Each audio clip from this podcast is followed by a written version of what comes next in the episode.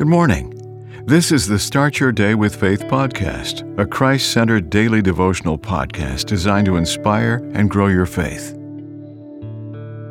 August 11th Prevailing Through Silence.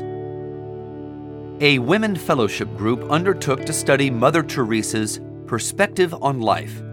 They settled on one of her sayings Trees, flowers, the plants grow in silence.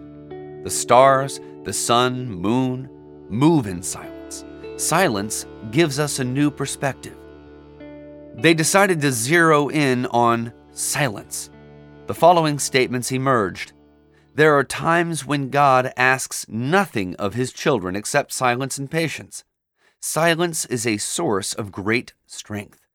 A thousand words will not leave so deep an impression as one deed.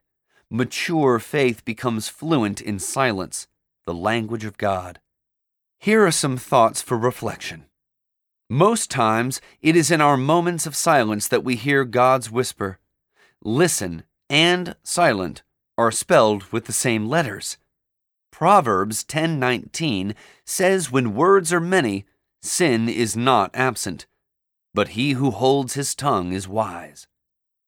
Therefore, let us ask for the grace to A. Never assume that loud is strong and quiet is weak, and B.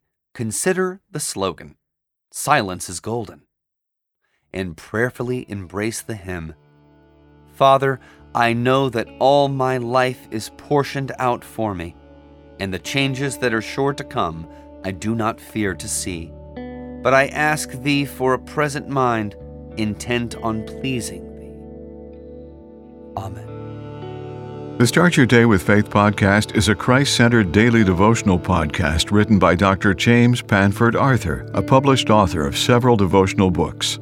Subscribe to this podcast on your favorite podcast platform, and please share what you've heard today on social media. Start your day with faith. Copyright 2023.